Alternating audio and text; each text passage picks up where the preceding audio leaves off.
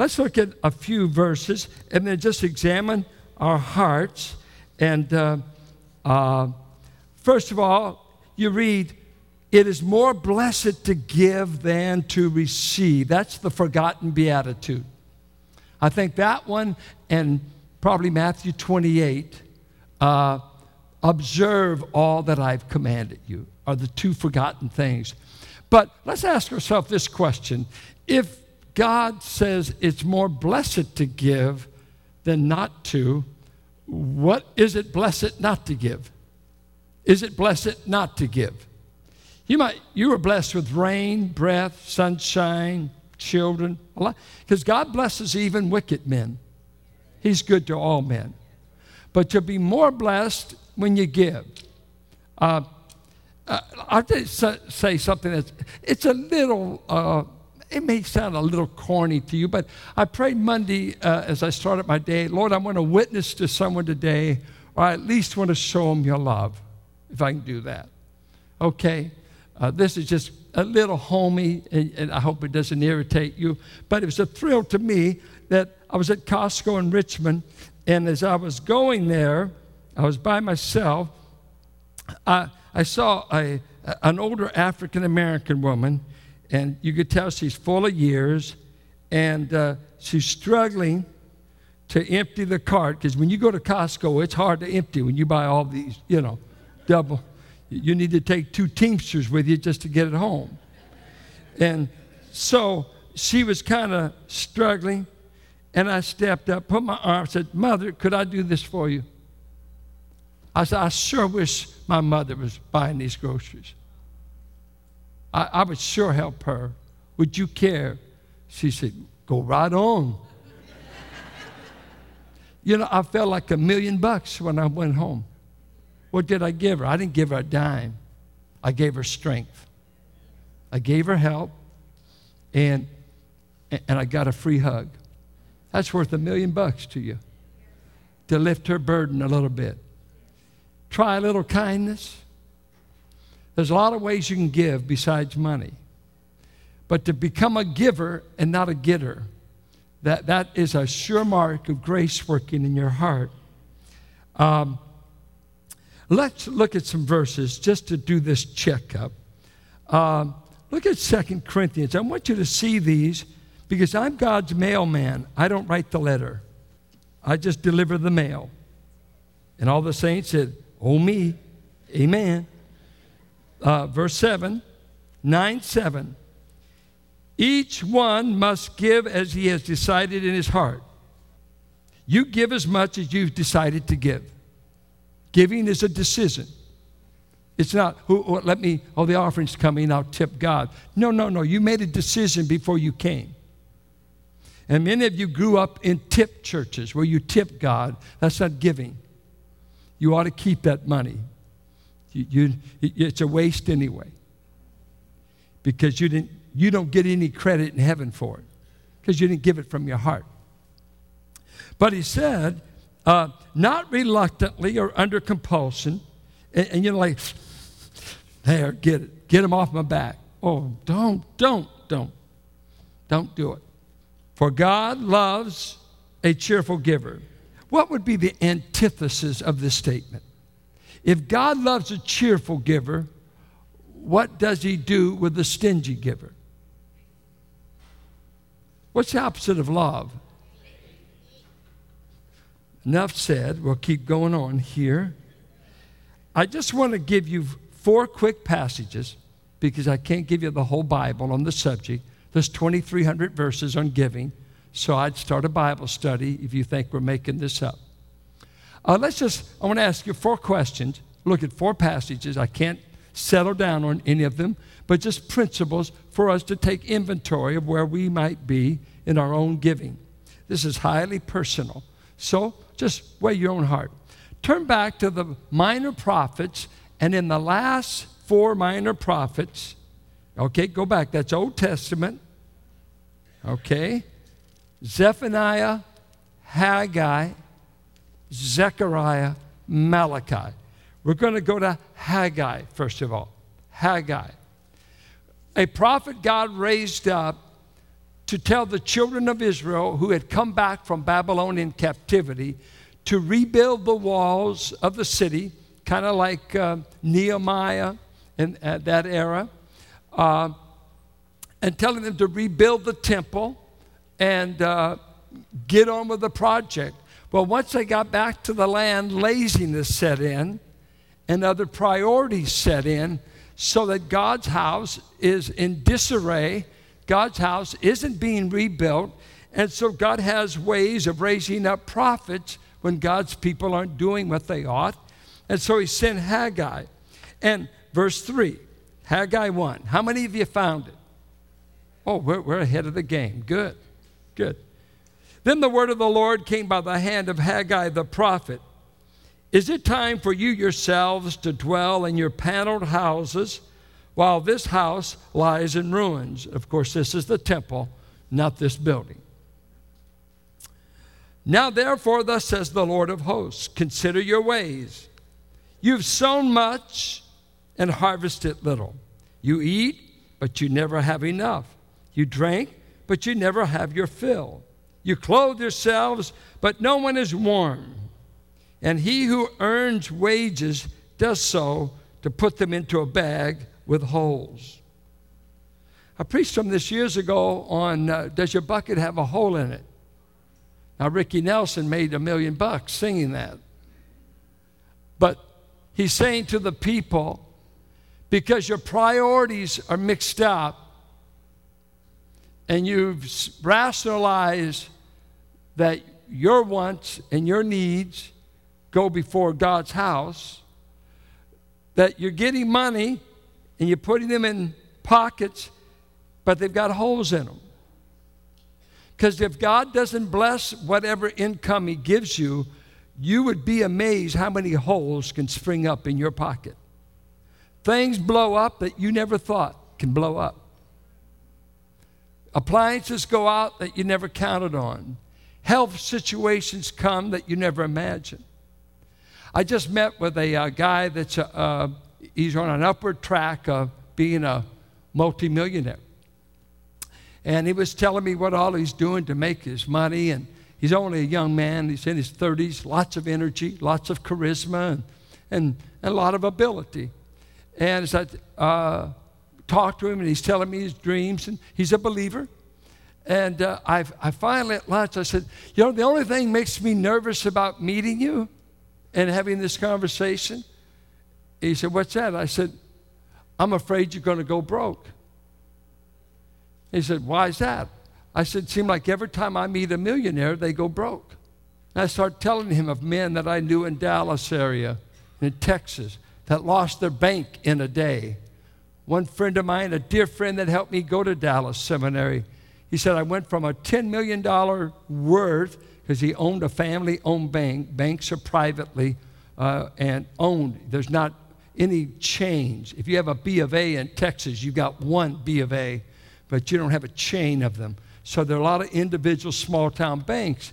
And he owned this bank he inherited from his father, worth 10 million. Auditors came in, oil crises, lots of confusion in that part of Texas. He went to $2 million debt, lost his 13,000 square foot home and his two Lear jets and was a wonderful guy. Let me live in his house. While I went. He's one of the finest men I've ever met, but he lost it all in a day. And I don't think people think you could ever lose it all, but you can. I've known several, and they're wonderful people. I don't badmouth them. They were good people. I, I, I love them. I'm sorry. But there's something about it, and I'm not saying this applies to them. I don't know that. I want to be sure of that. But he's warning the people unless God blesses what you receive, you can lose it quicker than you make it. Uh, the holes can spring up. A man recently told me I had plenty of money until my wife got cancer, and it's taken all of our life savings to fight this disease. You, you don't plan cancer. Uh, I mean, we're trying to help my wife's brother. He didn't plan brain cancer. He didn't plan terminal cancer. He didn't plan to live with his sister. He owns a house in Mexico. But cancer and getting to medical care brought him back to the States to live with his sister. He never planned a terminal diagnosis which says he still just has months to live. It, there's a lot of rich fools in this world that, according to Luke 12, that they're always building bigger barns and, and they're planning for retirement. And that night, God says, I'm going to take you home. Who gets the barns? Who gets the 401k? Who's going to fight over the house? Who gets all of your stuff when you're in the coffin? So it is with the man that is not rich towards God, but always has time to build bigger barns, buy more houses, and pour more money out here to be safe, be safe, be safe. You're not safe in any 24 hours from God calling you home. Whose will it be? So we need to be sober. That is the truth. I hope that, and you know what? I want to do my best, and I trust, I ask God, I do not want to make anyone guilty to give because it won't last. Guilt motivation does not last. If God doesn't do a work in your heart, you, our offerings, they usually surge when I preach on money. And I asked the elders and deacons yesterday if I could get a percentage if they come up to a certain amount to maybe take a cut. They weren't impressed. It just kind of passed. But I don't, want, I don't want you to get guilty. I want you to be convicted if you're not doing it. That's you and the Lord. Guilt won't make a guilt giver out of you. You'll do spontaneously. You'll do a one time thing and get the guy off your back. But you, you won't become obedient out of the heart. God's not deceived, is He? He's looking on our heart, not the size of our check. He's looking at why did you give it? So I would, first of all, take inventory is your money not going far? Is it just one thing after another? And, and you've already said, I can't give. Um, Larry Burkett and Ron Blue and uh, Randy Alcorn, they say they're afraid to send Christians to financial planners because none of them will say, give to God first. They'll say, uh, you cannot, as long as you're in debt, you can't give to the church or to God because these debtors are number one. You know what? Number one is God. He's your number one creditor. Number one. If God starts charging you today for every breath you took, you're using His space. This is His world. He doesn't owe you heartbeats. He doesn't owe you breaths. He doesn't own you common sense. He, you, he doesn't, doesn't owe you children that love you, that are good to you. There's a lot of barren women. Did God give you children? He got, he's our number one. He's number one. I love the story that a man in this church, he came to me and uh, he was saying that uh, he was hard pressed, finances were low, and, and he asked me what he should do. I said, Well, you should start giving. He said, Well, I was kind of expecting a little different counsel. I said, Well, all robbers need to quit robbing. And you're a robber. You don't, you, you don't, you can trust God for eternity, but you can't trust Him for today. Salvation's for eternity, right? Money's just this monopoly stuff that God tests our character with. It's just monopoly money. You could have been a billionaire in the Confederacy but as soon as the war is over, all your money's worthless. Someday all this stuff is going to be worthless. And I'm going to a place we walk on gold. Money's not a big deal up there. It's down here. And it's a, it tests our character. How much do you love it? That's the test. He told Israel, I'm going to curse you in Deuteronomy 28 because you didn't find joy in serving me when I prospered you. You know what? This recession is very good for us. What makes you think America has earned God's blessing? We have despised his laws in California as much as any state going. We despise his law. The citizens can vote in a Proposition 8, and we'll spend billions trying to refute it in the legal system. Why don't you do what the people voted? We said we don't want same sex marriage. Well, who are you? You're not as smart as a, a judge.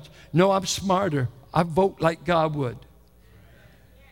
When it's a moral issue, I'll speak about it.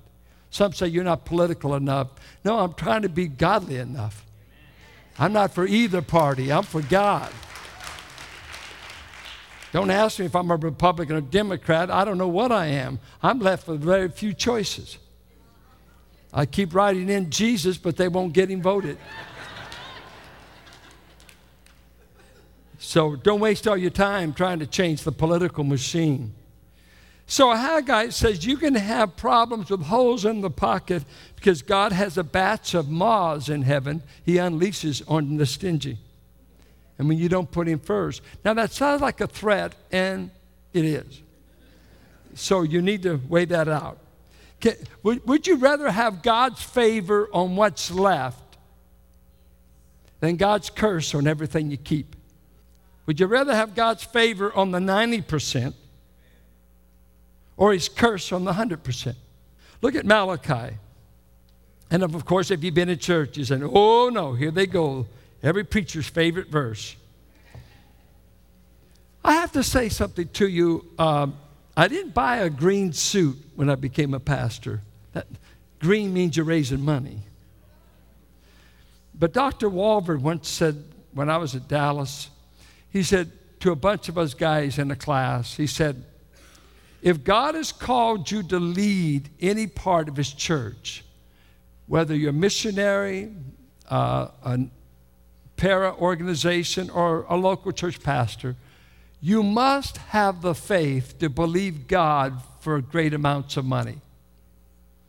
It just comes with it.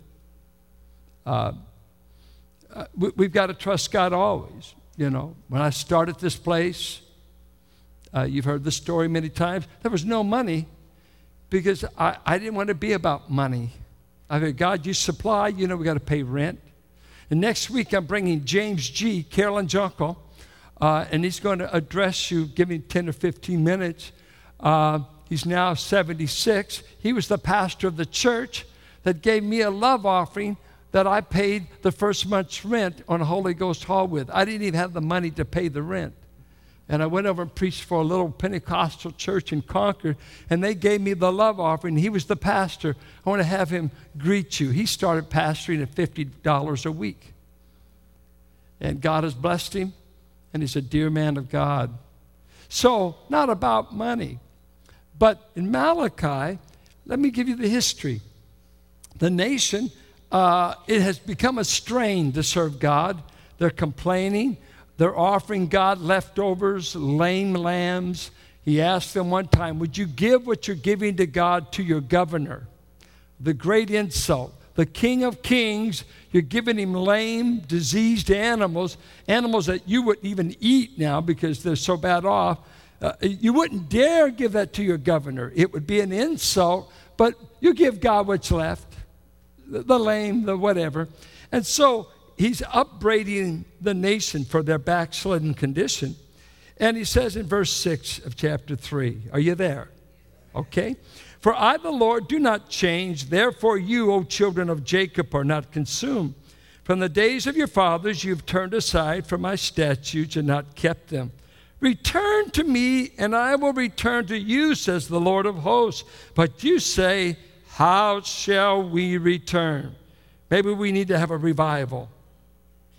Let's get an evangelist. And God answers back with a question Will man rob God? Yet you are robbing me. But you say, How have we robbed you? In your tithes and contributions. You are cursed with a curse, for you are robbing me, the whole nation of you.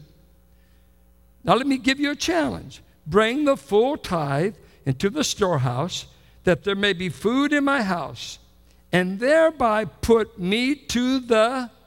Well, well if I test you, what is the test? The Lord of hosts says, See if I will not open the windows of heaven for you and pour down for you a blessing until there's no more need. Would you like to test somebody? That's the only time God ever says, Test me. Some of you folks that rationalize you can't give God 10% of your money, You're afraid to put God to the test. You ought to do it. How many people in this church tithe? Big decision. I start at 15. Major life decision. I've got the ledgers. 25 cents this week. Kids used to only get $2 a week for allowance. Did you know that the average young person in America gets a year discretionary money? The average is $1,500. Teenager. How many of you were pre that figure? How many of you remember when $10 was a lot of money? I filled my old Mercury up for five bucks. Yes. Well, he says to them that you're in danger of robbing God, so you have to ask that question. Tithes. Let's let me, uh, since I haven't done this teaching, what tithe is is the first fruit of whatever you get, and biblically, I believe you ought to start at the local church because I get paid to say that.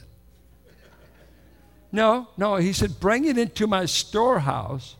I know some people, they want to support all this other, and that's wonderful. Do all that you want. We, we are not God. We can't tell you what you give your money towards. But when we don't support where we are, uh, last night, if you didn't make the children's program, uh, there was more kids on the stage than I pastored the first two years I was at this church and beautiful children, moving production. It was really w- wonderful. Uh, Sandy and the group did an out. I'll be back tonight. But uh, tithe, ideally, if we went to our home local church where we pay all the bills, our children don't give us offerings. Now, I think you should teach them. I just heard Bill Hybels give a lecture on money, said that every, you know, he's a good old Dutch boy, grew up in Dutch Reformed churches, and he said every Sunday morning, all the offerings for five of their children, the Hybel family, mom and dad laid out on the counter every Sunday morning what each of them were to give. My dad did that too, but I wouldn't give it. And uh, I would come home from church with all this candy. And he's suspicious, so he started going to my Sunday school teacher, who was Pat Watson. And he said, Pat, when you take the offering, does Philip put in anything? He said, No, not a dime. So God had to teach me to give by means of a belt. I was driven to it. Because my daddy put out the money, but I said, uh uh-uh, uh, penny candy's cheap. A quarter can buy a ton of stuff to rot your teeth. Will you rob God? He asked them that, and I think the pitiful thing is many of you have been robbing him for years. You've not given him the first fruit. Uh, re- you should repent of that and get God's blessing on what you have and adjust your own heart. You know, the first 10 years here, I never even would mention tithe because I went to Dallas Seminary and they kind of hate the word because uh, they said, We're grace givers, grace givers. Well, I found out that was so ambiguous, it meant I might not give anything. And grace isn't you don't give anything. Grace is you could certainly supersede the law. Under the law without the indwelling Holy Spirit, they can give 10%.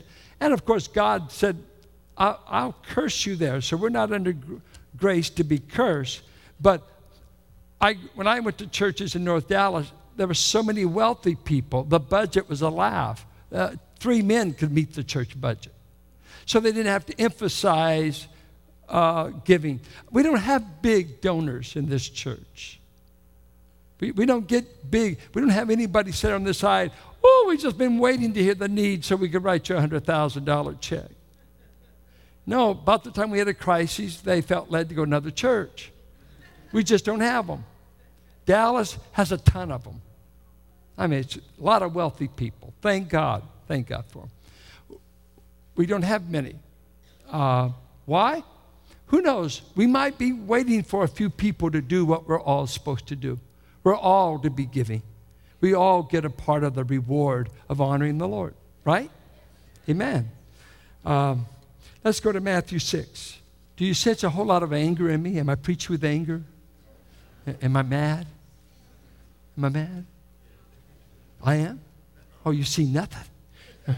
uh, let's see. Uh, look at uh, would you rather worry or would you rather put God first? It's one of the greatest, in verse 25 through the end of the chapter, it's one of the greatest passages in Scripture to not worry about your physical existence, about tomorrow, food, uh, those kinds of things.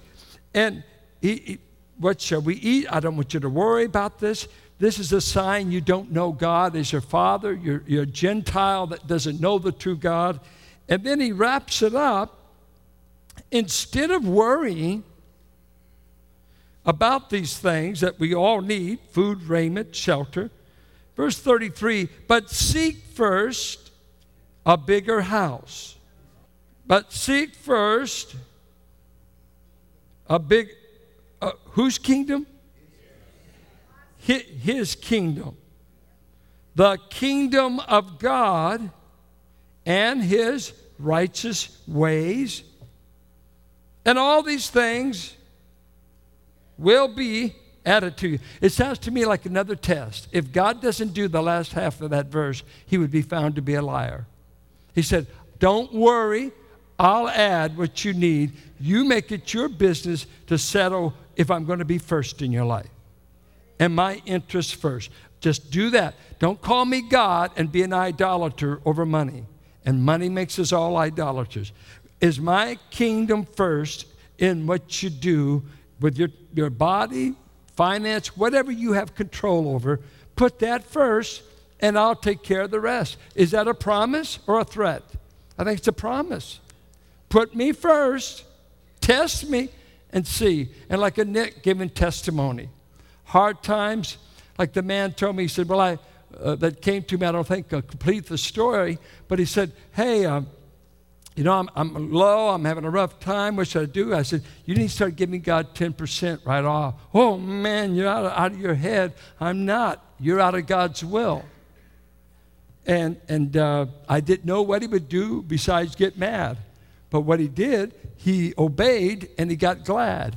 And he came to me within about Oh, I think it must have been three or four months. He came up to me, and he's a very skeptical by nature guys. Most non givers are. Uh, they're not people of faith, they're skeptical, they're wary warts. Uh, it's why they, God does little through them. If you can't trust Him for money, how could He trust you with souls? If you don't pass the money test, don't worry about having any impact on lives. Luke 16. If you don't pass money test, I don't care what your gift is, it will shrink in impact because God will see to it. And there's a lot of preachers that are tightwads too, and God has a way of shrinking their ministry because God cannot use stingy people. He cannot.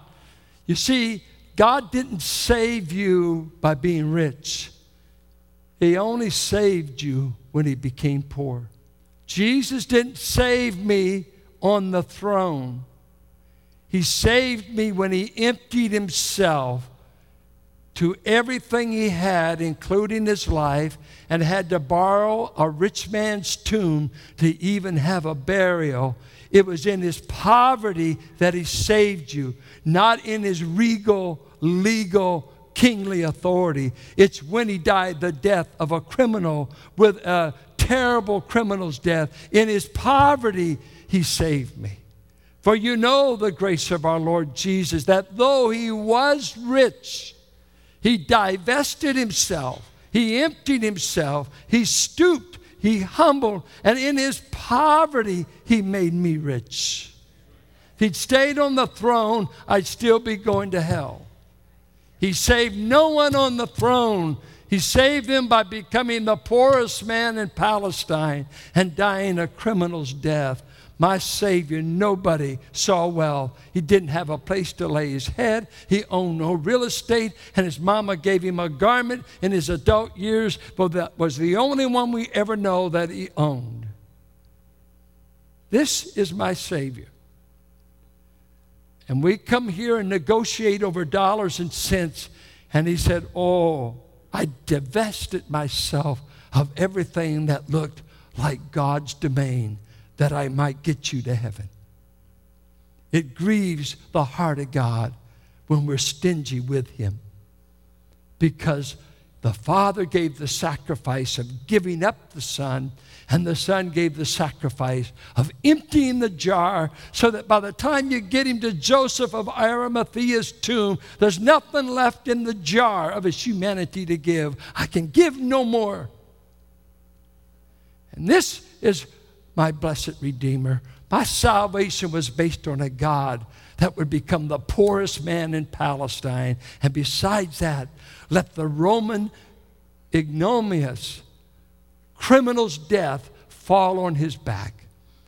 All this to get a wretch like me into heaven. Don't ever say Christianity is about get your money. It's about God giving up everything He had to get you to heaven. That's what it's about. That's what it's about. Um, look at Ephesians, and I just I've got five minutes. Tim coughed real loud in five minutes. And then I'll try to rebuke you for being loud in church. Uh, we, we printed the wrong verse in your notes. Uh, we put, we put a, a, word about your mouth, and that's a good word. But as I double check that, it's verse 28 we want you to note. Um, what God expects from us when He prospers us. Have you ever heard a person say, I would give this if I could just win the lotto? Uh, you ever hear this? I would if I could. And then some, I think we need to say, you could if you would. You could if you would. Uh, I, I sure would give it, Pastor, if I could. I'm going to say, and you could if you would. And so let's get to going. You coulda, woulda, woulda, coulda. Well, it starts with your will. And he says here if God should prosper you, let the thief no longer steal, but rather let him labor, doing honest work with his own hands so that he might increase his retirement fund and buy a second home. so that he will have enough to vacation in Tahiti for a month. That should be his goal. What is the goal of having more than you need for your own? To share with anyone in need.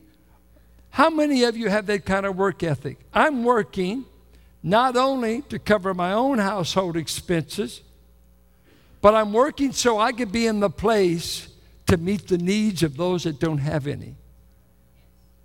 See, that's what he says. Uh, look at uh, 2 Corinthians 8 13. It's right there in your notes. At the present time, your plenty will supply what they need, so that in turn their plenty will supply what you need. Then there will be equality. As it is written, He who gathered much did not have too much, and he who gathered little did not have too little. See, your plenty God may have provided you to help an emergency. And of course, this was the poor church in Jerusalem. And he said, God is giving you plenty. There's a need over here. Help us. Second Corinthians 9 11. You will be made rich in every way so that you can be generous on every occasion. And through us, your generosity will result in thanksgiving to God. We don't have time to look at these, but I hope you would just look at them. Look at 1 Timothy, writing to a pastor at Ephesus, and he's commanding the rich uh, what to do. Command those who are rich in this present world not to be arrogant, nor to put their hope in wealth. This is what I mean about you can lose it, which is so uncertain but to put their hope in God, who richly provides us with everything for our enjoyment. Command them to do good, to be rich in good deeds, and to be generous and willing to share. In this way, they will waste their money. In this way, they will what? Lay up treasure. Can God guard your money? He said it'll be treasure for themselves as a firm foundation. Well, um, With our increasing congregation and this great deficit, we're shooting for Easter Sunday. We're trusting God for $150,000. And uh, it will, we're going to call it Miracle Sunday. And I say this if God can raise a dead man, he can raise money out of your pocket.